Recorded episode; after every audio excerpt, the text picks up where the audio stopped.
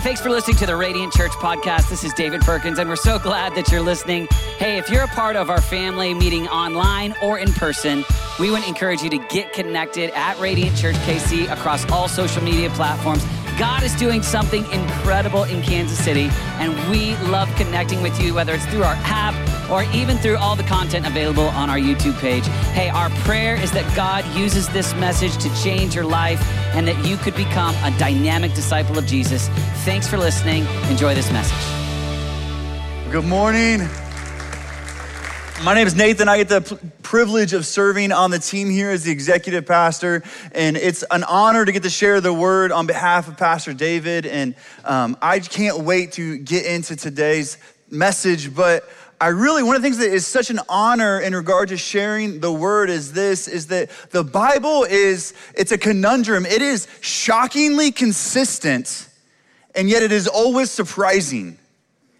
And it's because it's different than any novel, it's different than any historical book. The Bible is alive and it's living. It says that it's active, even. So, as we approach the Word of God today, my prayer for you is this that the Bible, the Word of God, would surprise you. That the Holy Spirit would speak to you in a fresh and a real way that would speak to your heart exactly where you're at. And in that moment, transformation would take place. Obedience would rise up in your heart as you commit to following Jesus. Amen? Well, we were wrapping up a series called Driven by Joy, and, and each week of the series, we have been focused on embedding joy into our lives as the people who follow Jesus. Our lives as Christians, our lives should be marked by joy. Amen? Amen, because there's a supernatural component with joy that's different than happiness. Happiness is circumstantial, but joy, true joy, comes from the Lord, and it is a a direct line, it's a direct result of the Holy Spirit being active in our lives. So it's independent of your circumstance. So that's why we want to take, we've taken these four weeks to really drill down and speak about joy. And we've talked about having joy in our relationship with Christ. For the first week, Pastor David talked about the, the joy of salvation. We've talked about joy and shared purpose and making a difference, and even joy and suffering last week. And if you missed them, don't worry about it. There's not a test at the end of the day, but you can go on YouTube and, and watch them if you missed them. But today, what I want to do is spend time talking about how to have joy and endurance. So often, the Apostle Paul talks about the Christian life as a race. And the race is not a sprint, it's very much a marathon. So, how do we have joy in enduring? So, we're gonna start in Hebrews chapter 12, and then for you overachievers, we're gonna spend the predominant, the most of our time in Matthew chapter 4. So, if you wanna go ahead and turn your Bibles there, we'll be there in just a moment. But first, let's pray, and then we're gonna jump right in. Amen? Amen. Jesus, we love you. God, we, we thank you that your word is alive, that it is living, that it is active, that it's sharper than any two edged sword, that it can divide even down to the bone and the marrow, the thoughts and the intents of our hearts. So, God, I pray through the power of your Holy Spirit, your word would do its work today. More than my words, more than anything we have to say, Jesus, I pray that we would hear from you today. In Jesus' name. And everyone said, Amen. Amen. All right, let's go to Hebrews chapter 12, verse 2. And he says this the author says, fixing our eyes on Jesus, the pioneer and perfecter of faith. For the joy set before him, he endured the cross, scorning its shame, and sat down at the right hand of the throne of God. Now, this is a staggering statement the writer makes here. He says, For the joy set before him, Jesus endured the cross.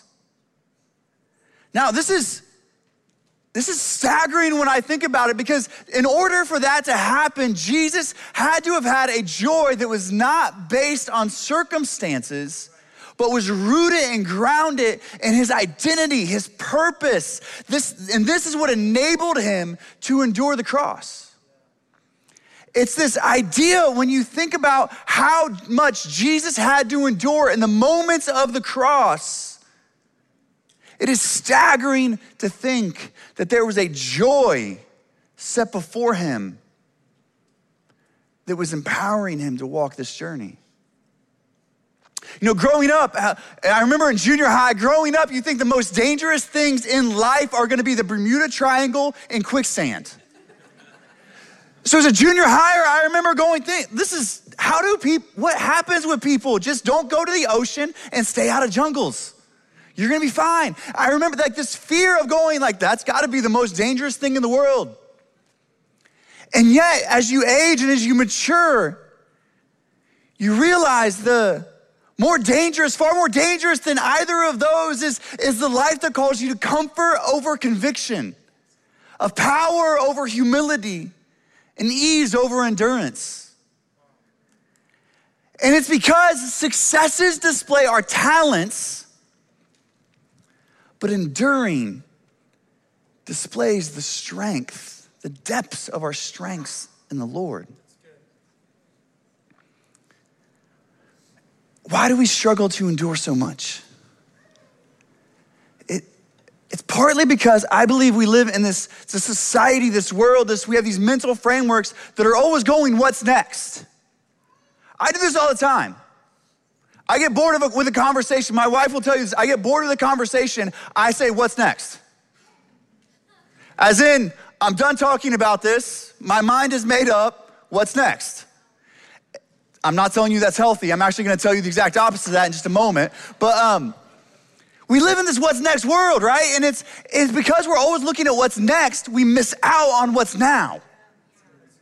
And so when we're focused on what's next, what's yet to be, what's coming up, what's, what's gonna happen in a moment or two moments or a week or a month, we miss out on the beauty and the joy and the strength found in serving Jesus in our current moments. There's beauty and joy and endurance. But we have to be able to embrace the moments that we find ourselves in,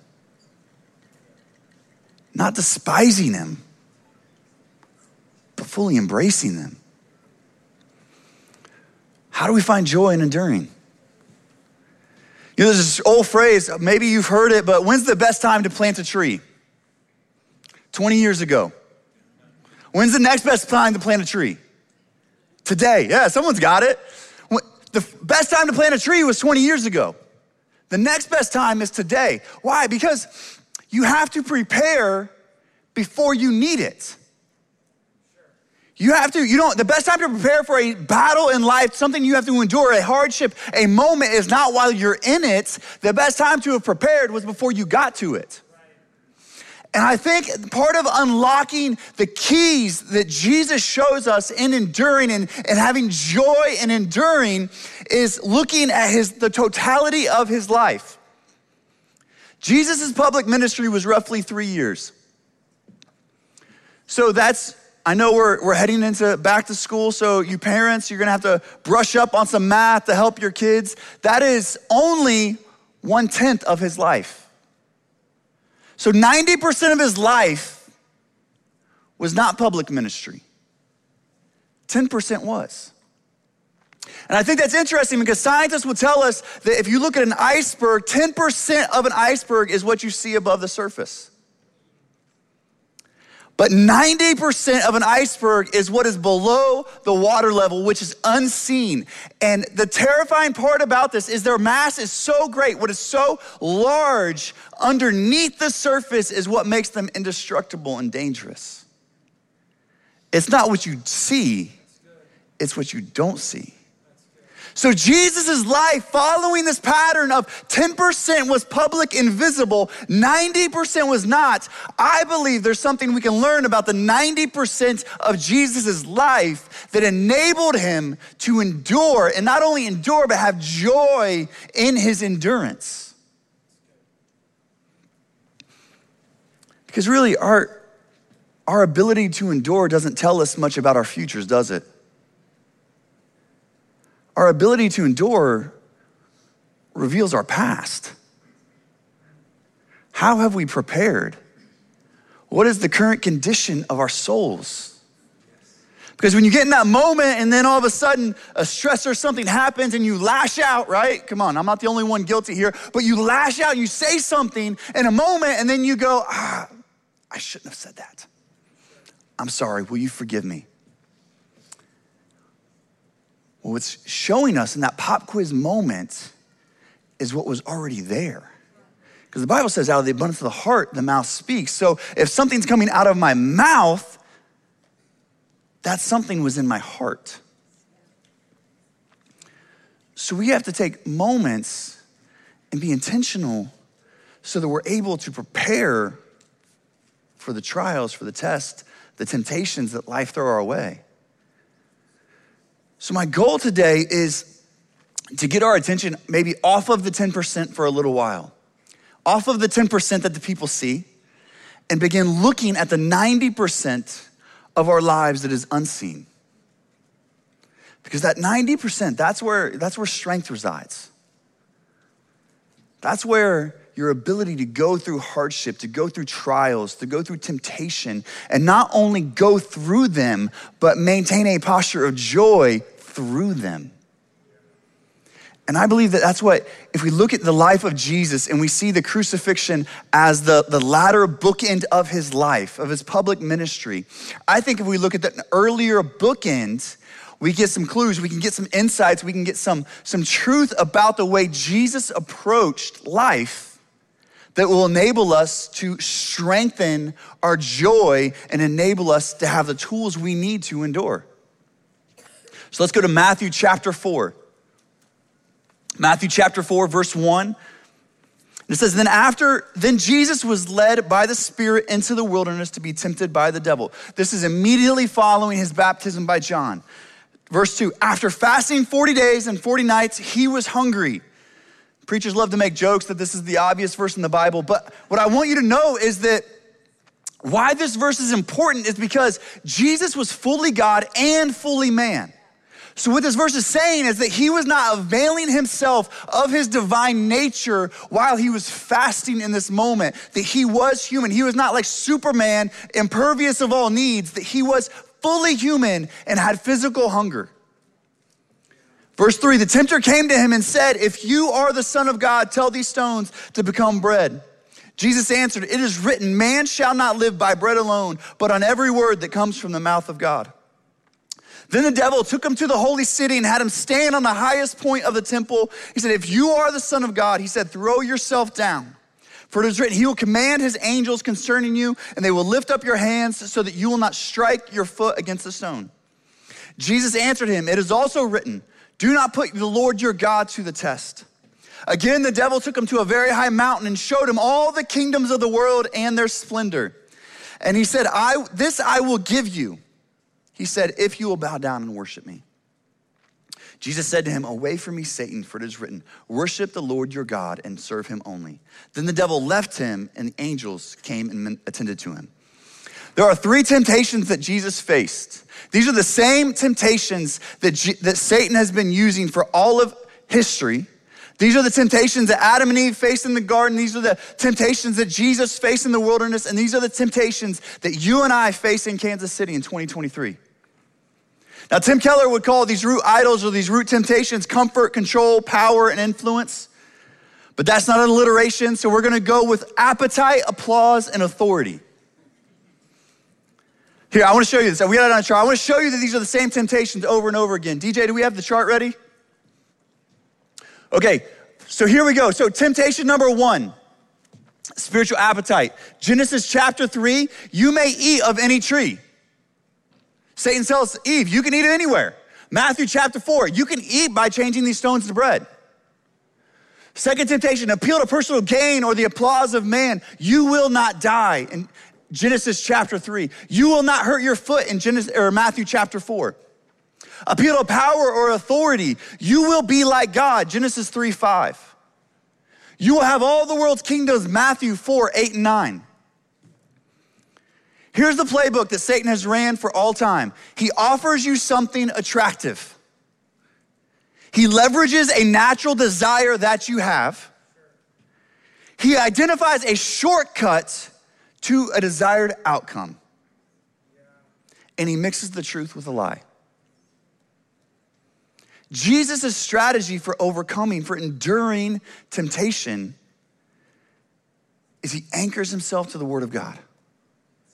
he prepares in advance, and he was uncompromising in his obedience. So let's take a look at them one by one. Matthew chapter 4, verse 2. After fasting 40 days and 40 nights, he was hungry. The tempter came to him and said, If you are the Son of God, tell these stones to become bread. Jesus answered, It is written, man shall not live by bread alone, but on every word that comes from the mouth of God. Now, many translators would tell us in Matthew chapter 4, verse 3, the tempter came to him and said, If you can actually translate that word to since. Here's why that's important because no one in the wilderness was questioning Jesus' identity. Jesus knew who he was. Satan knew who he was. The angels that were going to come to minister him in just a few moments knew who he was. This is not a temptation of identity in this moment. If you are the Son of God, do something cool. No, no, no. Satan is tempting Jesus. Since you are the Son of God, why don't you fulfill this appetite that you have in a means that is disobedient to God? That's a different temptation altogether, isn't it? Since you have the means to fulfill this appetite, why don't you go ahead and do it? What's the harm? Jesus, you're in the wilderness. Centuries earlier, God fed his people bread in the wilderness. Come on, why don't you turn these stones to bread and feed yourself? Why don't you avail yourself of the power that's within you? There's a moment where we have to make a decision on how will we choose to fulfill the appetites that we have in this life. Our society will tell you that if you have an appetite, if you have a desire for something, to fill it. God would tell us to fulfill our appetites in ways that honor Him. And in doing so, we can have joy that endures. Jesus' response, it is written, man shall not live on bread alone, but on every word that comes from the mouth of God. Jesus is quoting Deuteronomy chapter 8. Jesus is reinforcing his will through God's word. So when we allow circumstances to dictate our actions instead of following God's will, we sin. Jesus could have turned these stones into bread, but he would have been exercising his powers independently of his Father. And Jesus came to obey his Father. Over and over throughout the Gospels, we see Jesus saying, I only do what I see the Father doing. I only say what I hear the Father saying. Jesus came to be fully obedient to his Father. So when we position our emotions and our appetites behind the Word of God, we can have joy and overcome the temptation. We can endure temptations. But when we put our appetites, our emotions, our desires in front of the Word of God, we fail.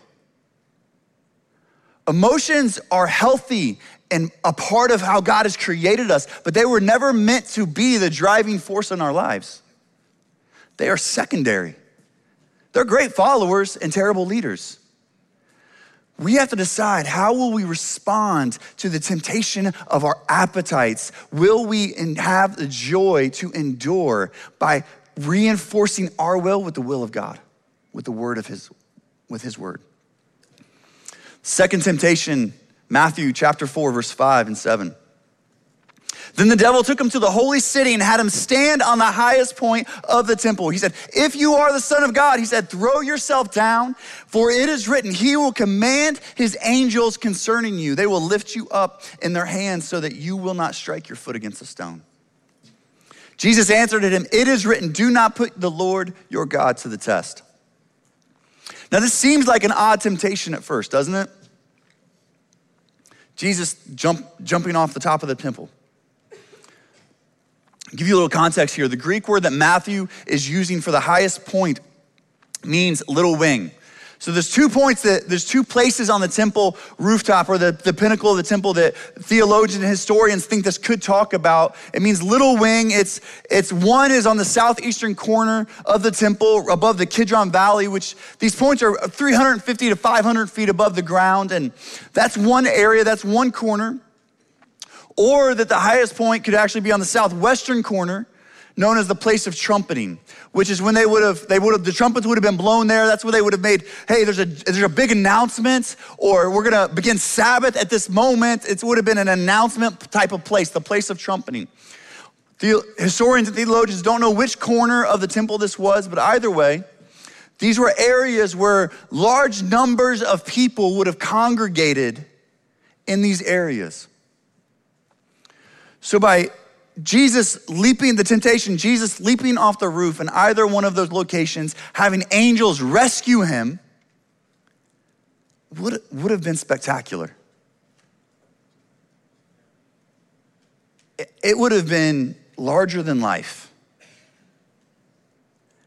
And I think in that moment, standing there, Satan showed Jesus another temptation the temptation of awe and applause of man. Imagine the temptation, just your wholly imagine, just imagination, just think for a moment. Imagine what you could accomplish if you were viewed as something or someone that's spectacular. Imagine what you could accomplish if you were one of those people with a million followers, if you had the blue check. Imagine what you could accomplish if you were famous. Imagine what you could accomplish if you just got the right title at your workplace and everyone thought that you were a big deal. Imagine what you could accomplish if everyone around you just thought that you were spectacular. This temptation goes deeper than the surface level, doesn't it? Because the, temptation of applause is not about just a singular moment of good job, well done. You did a great job on this project, or man, that was awesome. It goes beyond that because inside of each of us is one of our fundamental desires is to be celebrated. It's so having the public affirmation of our value, of our giftings, of our contributions to society and to teams and to workplaces and to families, having that affirmation is so valuable to us. It, it's a root desire that we have. And that longing isn't intrinsically evil. But when we shift our focus from living for God's approval to living toward man's approval, we begin to fall into the trap of the enemy and we begin to live for applause. Man's approval is always temporary, but God's is lasting. Man's is here one moment and gone the next, but God's is wonderfully consistent with you. Jesus was able to distinguish the difference between these God's approval and man's approval because he had established his identity in Christ and in God his Father. Satan's temptations so often muddy good intentions with poor methods. So, like Jesus, how do we become immune to this temptation? We lock in our identity have to lock in our identity. God's love for you does not ebb and flow. You are loved, and God's love for you is consistent. So, on your best day, God does not love you more. On your worst day, God does not love you less. His love is so wonderfully consistent for you. But in our minds, we, we sometimes we look at the, God's love for us like it's man's love for us. That if we, we have a good day, then it's more. If we have a bad day, it's less. No, no, no. He is altogether better than that. And for the first 30 years of Jesus' life, he established his identity independent of the opinion and applause of man. And it's in that place that we get the joy. We become anchored and we're able to have joy to endure temptation. Think about it. Before Jesus did any public ministry in the baptism of John, we get this the wonderful triune moment of this is my son whom I love and whom I'm well pleased. Before he did any public ministry activity, his identity preceded all of that. And so does yours. Before you do anything, more than anything you can ever accomplish, you are loved by God. You are a son, you are a daughter, you, you, you're a child of God, that you were created in his image. You are an image bearer of God. And in that alone, you have infinite worth. You have infinite value because you bear the image of Christ. You bear the image of God to this world.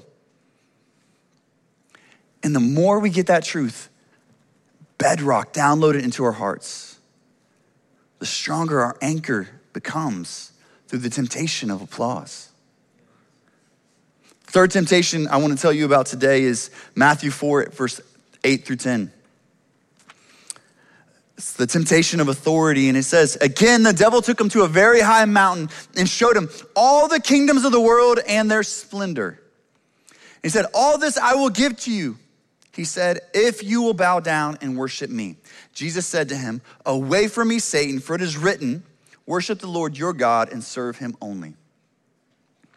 If Jesus' test for applause was entirely public, this third temptation of authority would be completely private.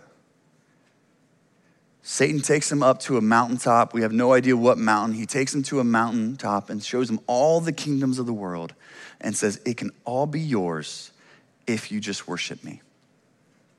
Now, I know in 2023 we have some intellectual detachment from the, this temptation because we go, of course, I wouldn't worship Satan, right? We just go there. We just like, how is that even a temptation?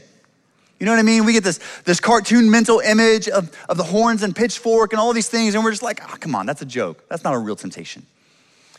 But just back up for a moment and just think about this.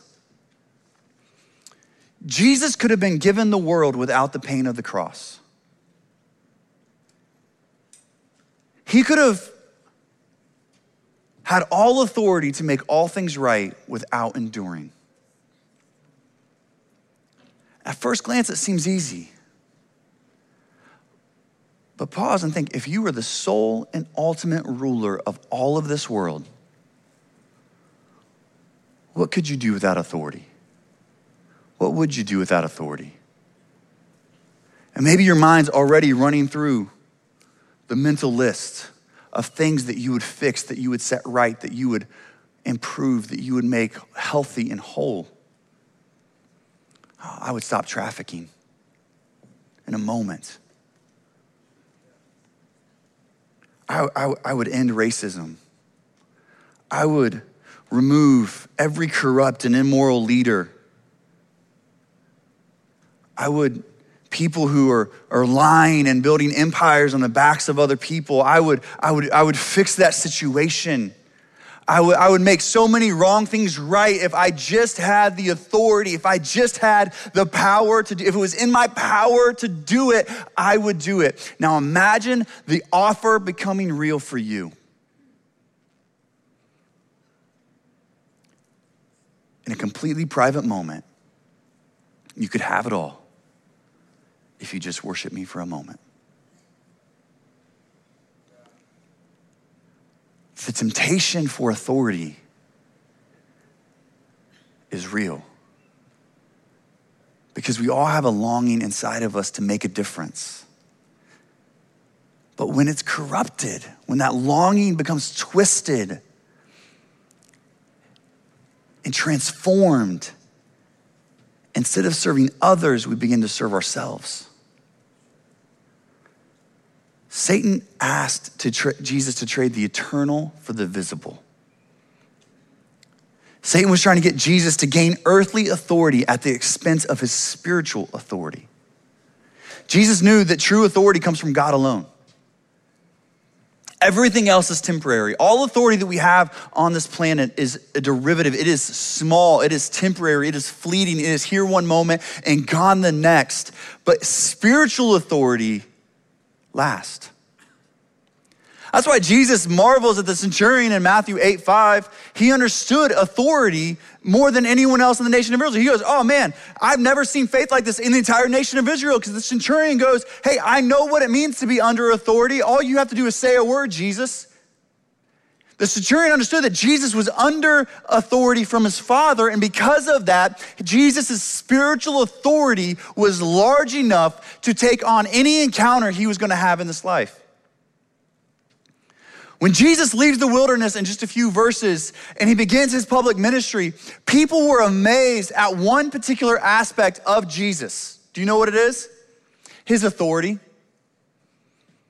And it's the same attribute that captivates us today, doesn't it? I mean, Jesus' ministry was marked by this. In Matthew 7, 28 and 29, it talks about the authority of Jesus. Matthew 8, 27, Matthew 15, 31, Mark 1, 21 and 22, Luke 4, 22, Luke 4, 32, John 7, 46, and it keeps going on and on and on. People marveled at Jesus' authority, but it was not based on his external talents.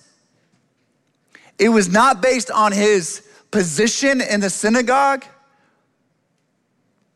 Jesus' authority stemmed, flowed, began, found there in the, the genesis and the fruition of all of his authority from God the Father. That he said, I don't do anything that I don't see my Father doing. And in Jesus establishing his spiritual authority, it came out of his submission and obedience to God the Father. He wasn't willing to trade temporary authority for eternal authority. And because he had that vantage point, because he had that perspective, he was able to have this bedrock joy. He was able to have this, this strength and endurance that enabled him to walk through each one of these temptations. So, how do we, how do we build? How do we have joy and enduring? How do we do this? Well, I think when we look at the life of Jesus, we look at the temptations of Jesus as the, the, the, the early bookend of his life. We, we look at the, the joy he showed in enduring the cross as the latter bookend. I think I see three things in these temptations that Jesus was doing, that Jesus did, that we can replicate in the here and now. The first thing is this, is to memorize scripture. I think it's interesting that Jesus only quoted one verse at a time to Satan. Jesus that John 1 tells us was the word become flesh. He was the personification, he was the embodiment of the totality of the word of God. Jesus, being fully man, had to grow in wisdom and stature and in favor before both God and men. So we have the Word of God becoming flesh and blood, and we have Jesus quoting a verse to Satan in the face of every temptation. I think that's interesting because I think that should be encouraging to you and to me. That you do not have to have 100 Bible verses memorized. You don't. You don't have to have a photographic memory of every page in your Bible, of every scripture you've ever read in any context you've ever heard it. Because having a single verse memorized can carry you through even the darkest temptation. The potency of God's word is not diminished by our lack of knowledge. When you know, when you have one word and it is deep into who you are as a person and it is a becomes a reserve of strength. When you're in the midst of temptation, all you need is one verse. One verse is powerful enough to overcome the enemy you face. But it's got to be in you.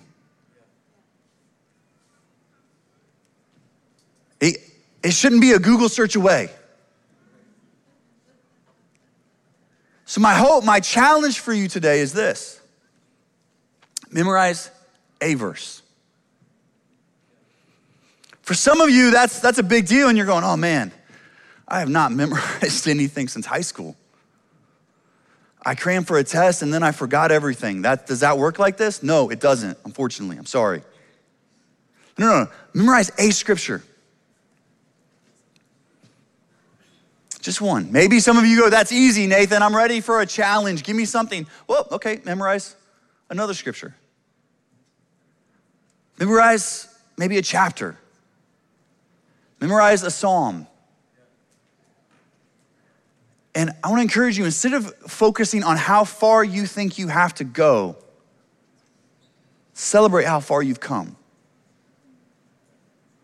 So there's no shame if you just, I've got one.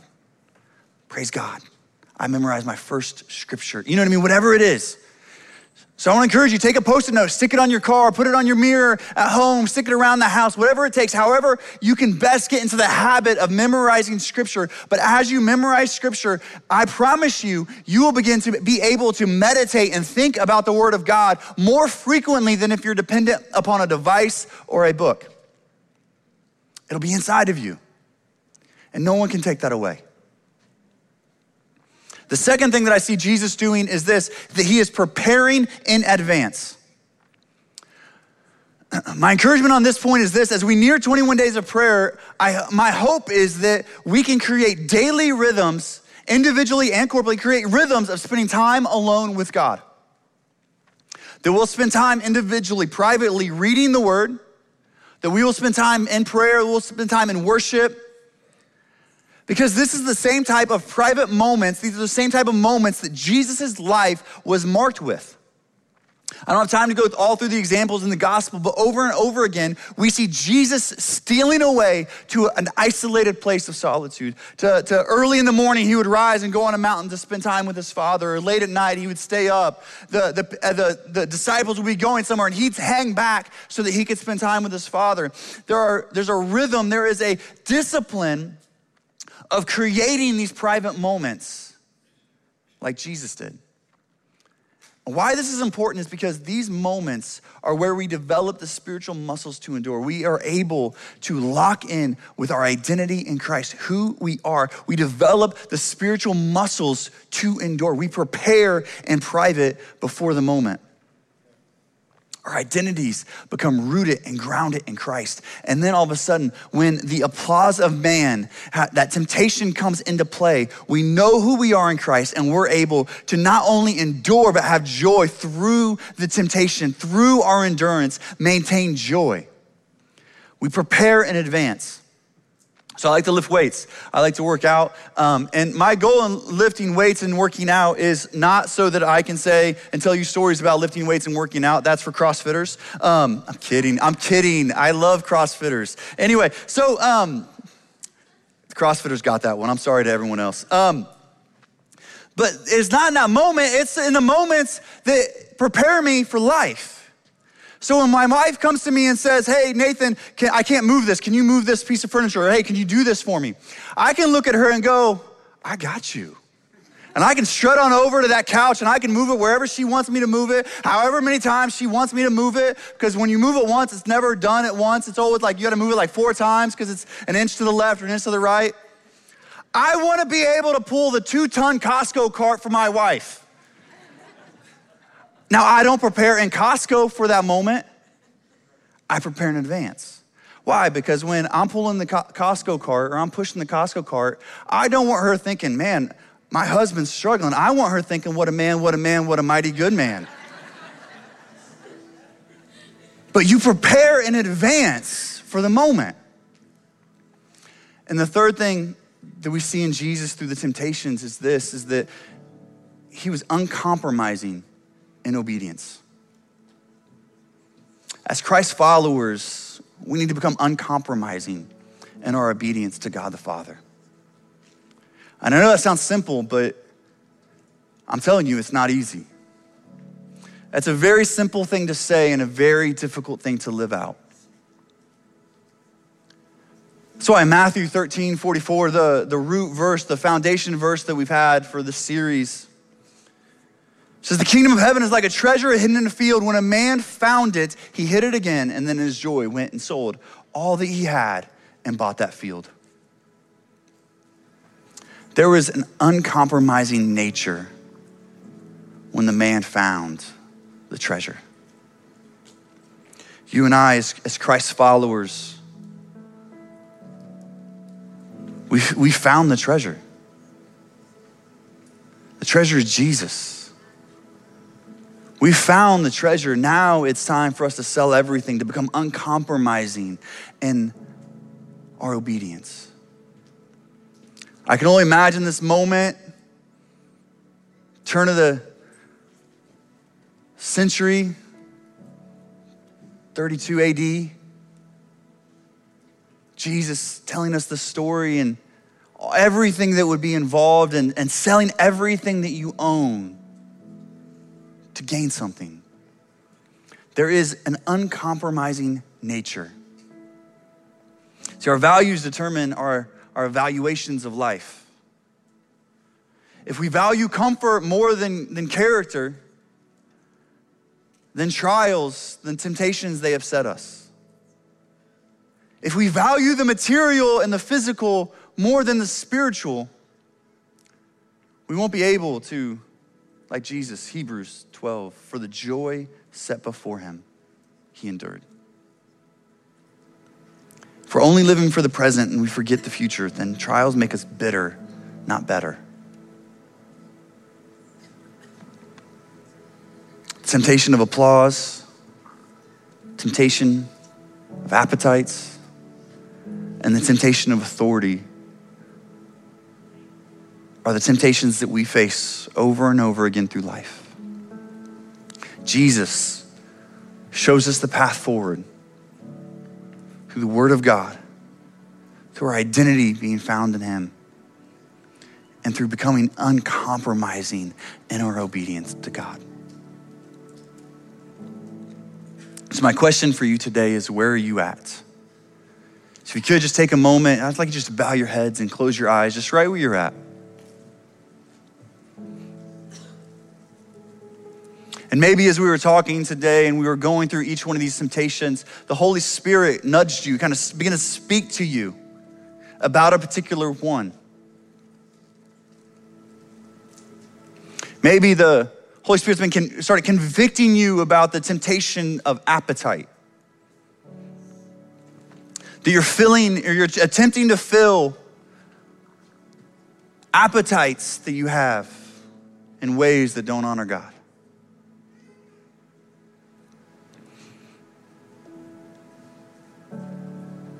Maybe the temptation of applause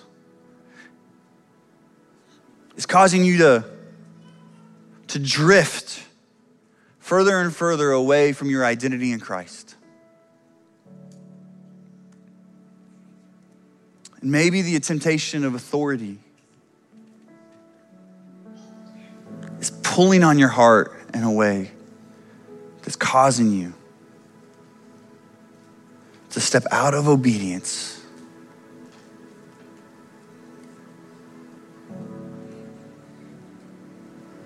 So, Jesus, I pray for my friends today. I pray that you would strengthen them in their inner man. I pray that the Word of God will become alive in their hearts in a way that is fresh and new that there would be a passion and a hunger to consume Scripture, to memorize the Word of God. I pray that our identities would become so grounded, they would be rooted in you. There would be no shaking our identities.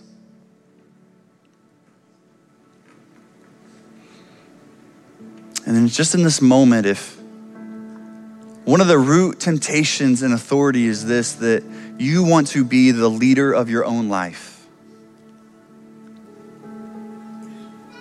That you have never said yes to following Jesus, that you have never said, I want to give up authority over my life and I want to allow Jesus to become the supreme authority in my life. I want him to become my king, my leader, my Lord. I want to step across that line today and make that commitment.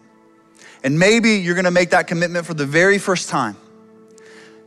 But maybe you're gonna make that commitment to, to renew it, to say, man, I did that when I was in my 20s, but now that I'm in my 40s, I, I need to redo this. I, I did it in my 30s, but now that I'm in my 50s, man, I really, I need to recommit to this. That Jesus is the authority. I wanna, I wanna put my life under his authority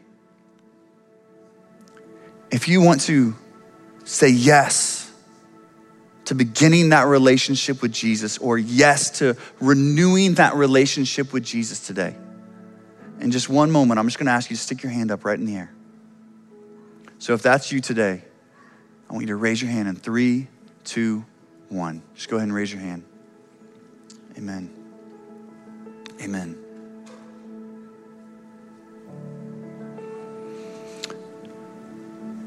Amen. If that was you, I, I want us just to pray this prayer together. Jesus, I give up my authority and I come under your authority. I give you my life. I'm committed to following you for the rest of my life. I don't want to have earthly authority and miss out on spiritual authority. Come, take up residence in my heart, and I will commit to following you for the rest of my life. In Jesus' name, amen. Amen. Ready? Can we stand on our feet and put our hands together for every person who prayed that prayer this morning? Come on, that's an absolutely incredible decision. Absolutely incredible decision. And if that was you, whether you're online or in the room, we've got We've got resources for you. We want to walk with you. We don't want you to go through life alone. You were not meant to go through life alone, but you're supposed to, we're supposed to, as Christians, go through life in community together, walking as the people of God. On your seat, there's a card that says, I have decided. I'd love for you to fill that out. You can drop it in the, the buckets as they go by in a moment. You can take it to the information center or the boxes around the room. We've got Bibles for you down front. We would love to resource you with that. In a moment, our prayer team is going to come down front. We would love to pray with you. I encourage you, don't do this alone. As we pray, as before we give, let's pray. Jesus, I thank you for these incredible men and women of God. I thank you for every man, every woman, every child. Jesus, I pray that our lives will be marked with your word. Our lives will be marked by having our identities fixed, founded, rooted, and grounded in who you say that we are, Jesus. God, and I pray that we would become uncompromising in our obedience to you. In Jesus' name. God, I pray that you would, as we give, as we worship, you would bless the giver. God, that you would use these funds, this generous people, and make it go further and farther to reach our city, to reach our nation, and to reach our world. God, that you would do a transformative work in Kansas City through the people of God at Radiant Church. In Jesus' name. And everybody said, Amen.